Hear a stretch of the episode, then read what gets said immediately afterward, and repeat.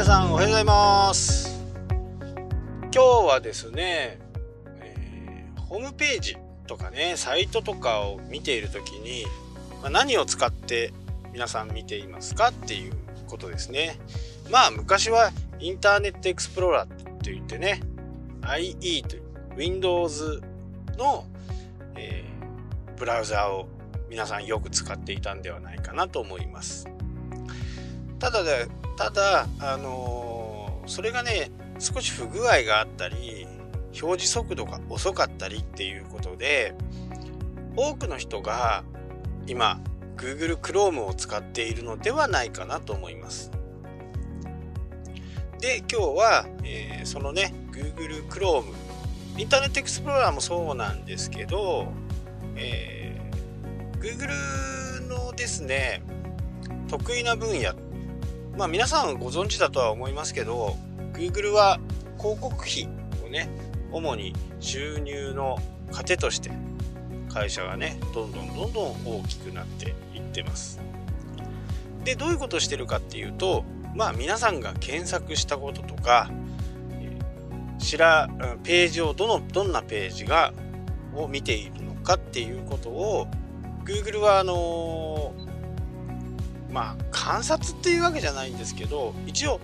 登録というかね保存をするんですね。例えば僕が、えー、リールのねリールが欲しいなと思っていろんなサイトに行ってリールを見島野のページに行ったり台湾のページに行ったりしてねリールを見てる。そういうのを Google は察知してもう全く、釣りに関係ないサイトを見てまあ Yahoo を見たりしていた時に Google、えー、と YouTube もそうですね YouTube を見たり Yahoo を見たりしている時にそのねリールのメーカーであったりリールの会社のねサイトがね出てくるようになるんですよね。まあなんとなくね、あのー、気づいている方も多いかとは思いますけど、えー、そうするとね、自分はもうリールが最近欲しいなと思ってるから、こう、見てくれやすいんですね。そのために企業は Google にお金を払って、えー、見てもらう。まあ見てもらうと、もしかしたら買ってくれるかもしれないというふうな形になるので、確率が上がるっていうことですね。全然釣りの釣りに興味がない人にそのサイトは言ってしまえば不必要なんですよ。全く関心も示さないし。ですけどその人が関心があって検索をしているということが事前に分かればですね、えー、そういう人のところにそういう釣りのバナーを出すとか、まあ、非常に有効的なわけですよ。買ってくれる確率が全然こう興味のない人よりも数倍あるわけですからまあこれが、えー、YouTube のね主な広告のやり方です。で、えー、YouTube の場合どどうなのかっていうことになると YouTube を見ててもシマノの広告が出たりね台湾の広告が出たりリールのね広告が出たりするわけですよ。ましてや釣りチャンネル釣り系のねチャンネルを見ていれば、まあ、そういうのが出て当たり前というか、まあ、釣りを見るから釣りチャンネルを見る人は釣りに興味がある人もしくはこれから始めたい人なのでまあマッチングしますよね。で YouTube に広告主は広告を出すわけですよ。まあこれはねちょっとあのそういう追っかけてくるようなね広告とはちょっと違いますけど、まあ、ただ一回そういうものを見たりクリックしたりするとずっと追跡をされる。買っても買わなくてもね、あのー、また広告を表示させるように今度広告主もその設定ができます。リターゲリティングっていう風な形でまたね、えー、ちょっと期間を置いて出してみる。あそういえばあれ買うの忘れてたなとかっていう人にはまあすぐこう分かるというものですよね。で今日は何を話したいかっていうと、えー、サファリっていうブラウザーがあるんですけどサファリはね、あのセキュリティが高いと言われていますでそういうリターゲティングとかターゲットを設定して、まあ、蓄積するような広告報酬広告方式を取ってないんですよね。まあ、スティーブ・ジョブズがいた頃から、えー、Google のやり方、その、まあ、個人情報とまでは言わないですけど、まあ、自分が出してるわけですから、Google のアカウントを取って、え Chrome を使えばね、その設定が有効になる。なのでね、個人情報を盗んでいるっていうわけじゃないんですけど、まあ、趣味趣向をね、えー、どんなものかっていうのを見てる蓄積しているっていうことではありますよね。でここに対してアップルはね非常に怒りを覚えていてうちはそういうことはやらんというふうな形でスティーブ・ジョブズは、言ってそれをね脈々と、受け継いでいます。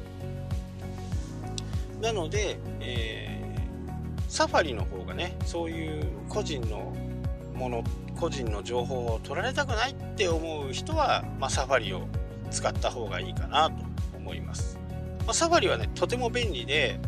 えー、例えばスマホで見ていて家にね Mac があったりするとそれがね連携されるんですね。ページの途中でこう連携されたりとか、えー、そういうことをねサファリがしてくれますしセキュリティは Chrome よりも高い。とされているので僕もね、えー、一応ね2つ使ってます。サファリも使ってます。大体が、えー、どうだろうな。確率で言うと半分半分ぐらいですかねやっぱりね、えー、お客さんのサイトとかねこう作ったりするときはほとんど Chrome でこう見て確認してね、えー、作り上げていくっていう形ですけどえー、自分の趣味とかね自分のことをやるときにはサファリをね使っている状態です。まあ昔はね IE といってインターネットエクスプローラーをねみんなが使っていてそれがいつの間にかにね Chrome になっていっているという形ですね。まあやっぱりセキュリティが高い点と Chrome よりもね、速いですね、速度がね。で、えー、今、今 Windows 使っている人は、えー、僕も使ってますけど、Firefox っていうのをもおすすめかな。まあ、インターネットエクスプローラーよりはね、もう随分性能もいいですし、速いです。軽いですね。まあ、ね、盗まれてるっていうか、まあそういうのを良しとしてるんであれば Chrome でいいかとは思うんですけど、今ね、全体的な、えー、僕の周りの人たちはだいたいサファリにね移行してきてますね。でやっぱりね慣れてると本当使いやすいんですよね。わかるっていうか、え、でやっぱり違うものにするとやっぱりこうわかんないってなるじゃないですか。ワードプレスもそうですよね。5.0のグーデンベルグになって非常に分かりづらい初めの頃はね。やっぱりそういうこう分かりづらいからどうしても元のクラシックにね戻して使っているっていう人もね多いんじゃないかなとは思うんですけど、えー、いずれこのクラシックはなくなるんで全てね、えー、5.0グーデンベルグ以降今はベティ5.1これメジャーアップデートなんで、えー、自動的に更新できない。ベティになってね、えー、それがもう今ベースになっていってるんでもう習うより慣れろっていう本当感じですね。今までと。で本当に分かんなかった時にクラシックモードを、え、選択をすることもできますし、えー、プラグインでねクラシックモードに戻すプラグインとかもありますけど、もうもう絶対新しいのに慣れた方がいいです。まあそうしなければね、えー、やっぱり新しいものは何かしらのね、えー、良いものが僕の中でもね、でもあんまりないんですけどね、えー、使っていてね、何がいいかなっていうのはあまりあまりないけどまあでもそれがね標準になるっていうことなんでね。まあどんな時でもね初めはやっぱり使いづらいっていうふうにね思っちゃう人もやっぱり多いですよね。何でもそうですよ。車とかね新しいこう形最近はね車の話を盛り上がって話す年でもないですからあれですけど新しいね今までの形がよくって好きでね、まあ、例えばスカイライン。僕もねスカイライン乗ってましたけどやっぱりあのテールランプがかっこいいとかね。で新しいバージョンとか、まあ、マイナーチェンジじゃなくてねフルモデルチェンジした時になんか達成なって思うんだけどそれがね1年2年経つとそれがまたかっこよ世の中でいうかっこいいっていう風に、なっていくんでね、まあ、グワードプレスがね一生懸命考えたものなんでで今後それをね崩すこともないでしょうからもうはじ早くにね、えー、慣れていく方がいいかなと。まあ、変なところでねコピペがねなかなかこう面倒くさくなるっていう感じですかねもう第一印象直接ねエディターにこう書いていく人はさほど不具合を感じないのかもしれないですけど、まあ、僕みたいにねテキストエディターで書いてそこからワードプレスにピチッとこうコピーをする。っていう風な形の人はねちょっと使い勝手が非常に悪いかなもう開業ごとにブロックで分かれちゃったりするんでそこはねちょっと使い勝手は悪いかなっていう風にね、えー、僕も思います。まあそれはねワードプレスの話なんであれですけど、えー、サファリもね、えー、使ってもうね決めちゃうんですね。1週間はサファリしか使わない。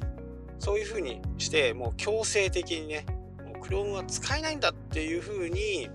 腹をくくると結構できるもんです。でかえってね、えー、こんなこともできんだとかいろいろあるんで特に iPhone、Mac を持ってる人はね、サファリを使うと連携等もね、非常に簡単にできるんで、えー、ぜひね、サファリをまずは触ってみてください。間違いを感じると思うんでね。はい、というわけで今日はね、えー、Windows インターネットエクスプローラー、Google、Google Chrome、